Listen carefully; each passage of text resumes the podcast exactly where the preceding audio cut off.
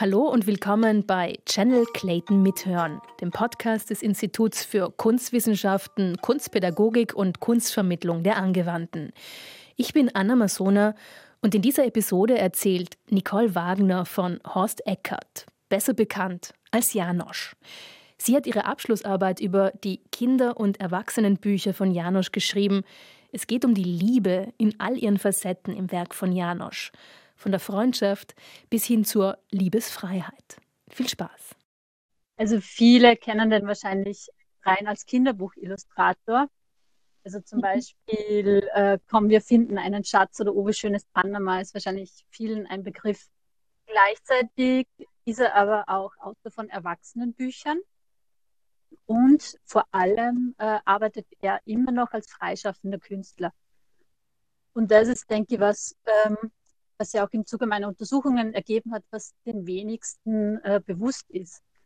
Und das heißt aber dann auch, dass es eben neben den gewitzt und äh, liebevoll ausgestalteten Kinderbüchern, also rund um Figuren wie Tiger, Bär, Kastenfrosch und ja, Tigerente kennt, glaube ich, fast jeder, äh, im Laufe der Jahre auch ein ziemlich provokant, sarkastischer, also bis vor allem derb erotischer Kanon herausgebildet hat. Und das war Gegenstand meiner Untersuchung. Also wie zeigt sich die Liebe in sämtlichen Facetten in den bildkünstlerischen Arbeiten Januschs. Mhm. Ich kenne ihn aus, der, aus dem Zeitmagazin als Illustrator. Also das ist ja so, wie, wie das Interesse zu der Arbeit entstanden ist. Also ich hole ein bisschen weiter aus. Vor circa 20 Jahren habe ich so eine kleine Karte geschenkt bekommen mhm. von meinem damaligen Freund.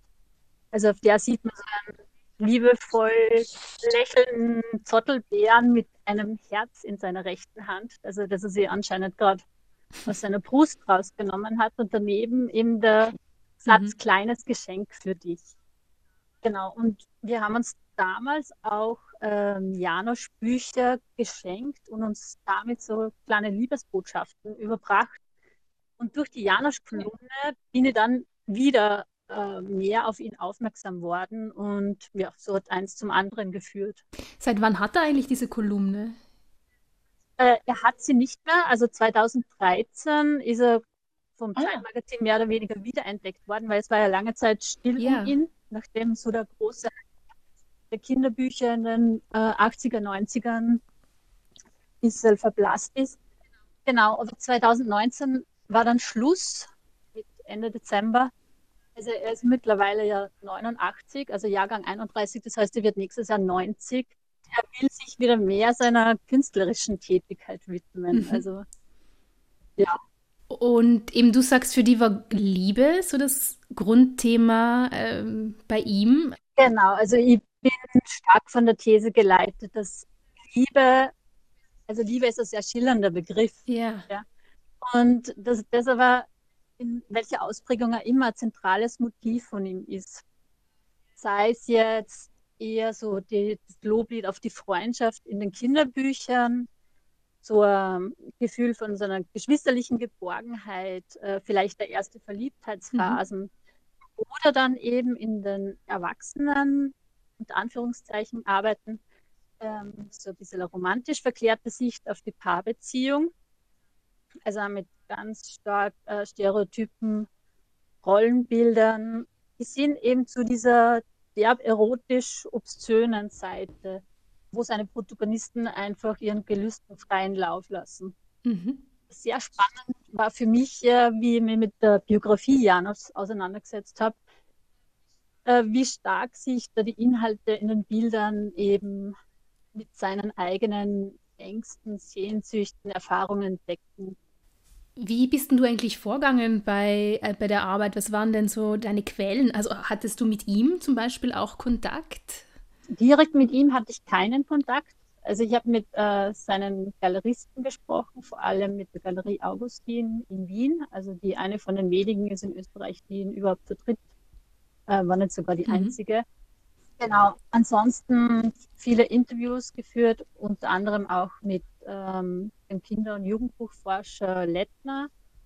Gespräche über, über die Relevanz seiner Kinderbücher heute äh, mhm. gesprochen und dann natürlich unzählige Interviews gelesen und vor allem die 2016 veröffentlichte Biografie von der Angela Bajorek.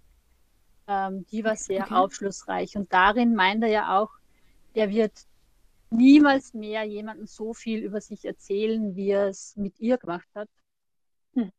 Und ich war mir dann auch nicht so sicher, ähm, ob es jetzt äh, so zielführend ist, mit ihm darüber zu sprechen, weil man bei Janosch nie weiß, ähm, ob das, was er gerade erzählt, jetzt ernst zu nehmen ist oder Teil, Teil eines Spiels.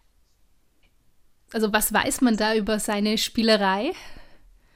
Über seine Spielchen? Vor allem, wenn man, wenn man ihn irgendwie auf sein äh, Frauenbild anspricht oder so, dann ähm, gibt sie gern äh, sehr machohaft und äh, provoziert mhm. äh, gerne. Also er evoziert sozusagen das, das Bild des äh, Lüstlings und, und des Erot Erotomanen mhm. fast, ja. Genau, also der, der die Frau rein als Sexualobjekt sieht. Gibt es ein Werk vielleicht, über das du, das, das wir uns jetzt rausgreifen, über das du mehr erzählen möchtest?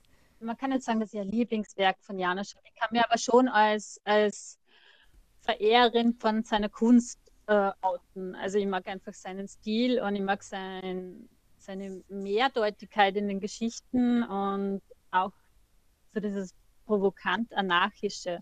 Mhm. Äh, und ganz stark zum Ausdruck kommt es unter anderem äh, in einem der zwei Werke, die ich näher untersucht habe, eben in der Kunst der bäuerlichen Liebe äh, und den darin enthaltenen Illustrationen. Ähm, ich muss zugeben, wie ich das das erste Mal angeschaut habe, also es ist äh, 1990 veröffentlicht worden, mhm.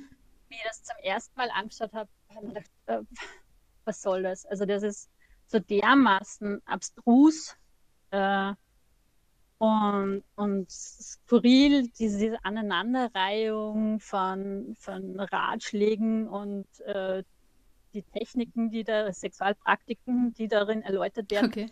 Ähm, ich habe es äh, ehrlich gesagt überhaupt nicht verstanden. Und dann, je mehr ich aber über, über die Entstehung von, vom neuzeitlichen äh, Liebesverständnis äh, recherchiert habe und äh, kulturgeschichtlich einfach mehr gewusst habe, ähm, haben, sie, haben sie dermaßen viele Bezüge ergeben. Äh, das war echt spannend. Also er karikiert darin fast alles, was sie im Laufe der Jahre an Theorien zu Liebe oder Leidenschaft, Sexualität äh, hervorgetan hat. Mhm. Ähm, also er meint ja eingehend, das ist ein Ratgeber für Erwachsene. Ja? Mhm. Mhm. Ähm, also ganz klassisch auch ähm, in gewisser Weise ein Sexualaufklärungsbuch. Ähm, das andere, das ich untersucht habe, war eins für Kinder, das richtet sich jetzt äh, explizit an Erwachsene. Und äh, ihm war das anscheinend ein Bedürfnis, weil es mit der Kunst der Liebe immer weiter bergab ging. Ja. Und jetzt will er zurück zum Ursprung führen, also wie der Titel schon sagt, eben zum Bäuerlichen. Und das ist, was zum Beispiel auf die bukolischen Verse äh, der Antike verweist. Also da, wo es noch um die Hirten und, und ihr idyllisches Leben in, in der Natur mit den Schafen und alle waren frei, zwar ein bisschen arm, aber ja, mhm. alles hat Eintracht und Frieden hat geherrscht. Also das ist ein Bezug, aber gleichzeitig ist es eine Brechung, weil also bäuerlich und Liebe stehen ja eigentlich kulturgeschichtlich betrachtet diametral gegenüber. Also das Bäuerliche, das ist immer in Zusammenhang gestanden mit so einer Maßlosigkeit, äh, einer Derbheit. Äh, aber Liebe, die, die verlangt ja eigentlich nach was Höherem, also Sinnlichkeit, Schönheit und so weiter. Und da geht es schon los und äh, dann geht es weiter.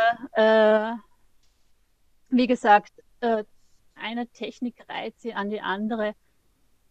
Äh, zum Beispiel Titeln wie, ich schaue da jetzt mal kurz rein, äh, Lüneburger Schlittenfahrt, äh, Spanische Fliege, Lindas kleine Bauernwippe, der bulgarische Wechselreiter. Mhm. Ähm, zu jeder Illustration beschreibt er eben, wie man da am besten vorgeht. Ja. Mhm. Also oft einmal äh, muss man sich irgendwie am Bettrahmen festkrallen und dann mit einem festen Sprung auf die Bäuerin draufspringen und so. Weil es, es ist also, also von einer wahnsinnigen Derbheit. Ja, im Großen und Ganzen ist es einfach als, äh, als Persiflage zu betrachten. Und was man auch sagen muss, es hinterlässt ein bisschen eine, ein bisschen eine desillusionierte Sicht auf jegliche Art von Ratgeberliteratur. Also die einem irgendwie weismachen möchte, es, es gebe Rezept für gelingende Liebe. Ja, das war Nicole Wagner über Janosch und die Liebe. Den Link zu Nicoles Arbeit findet ihr in den Show Notes. Channel Clayton ist ein Format des Instituts für Kunstwissenschaften, Kunstpädagogik und Kunstvermittlung von Florian Bettel und Lidi Schäfknecht. Vielen Dank fürs Mithören und vielleicht bis zur nächsten Episode.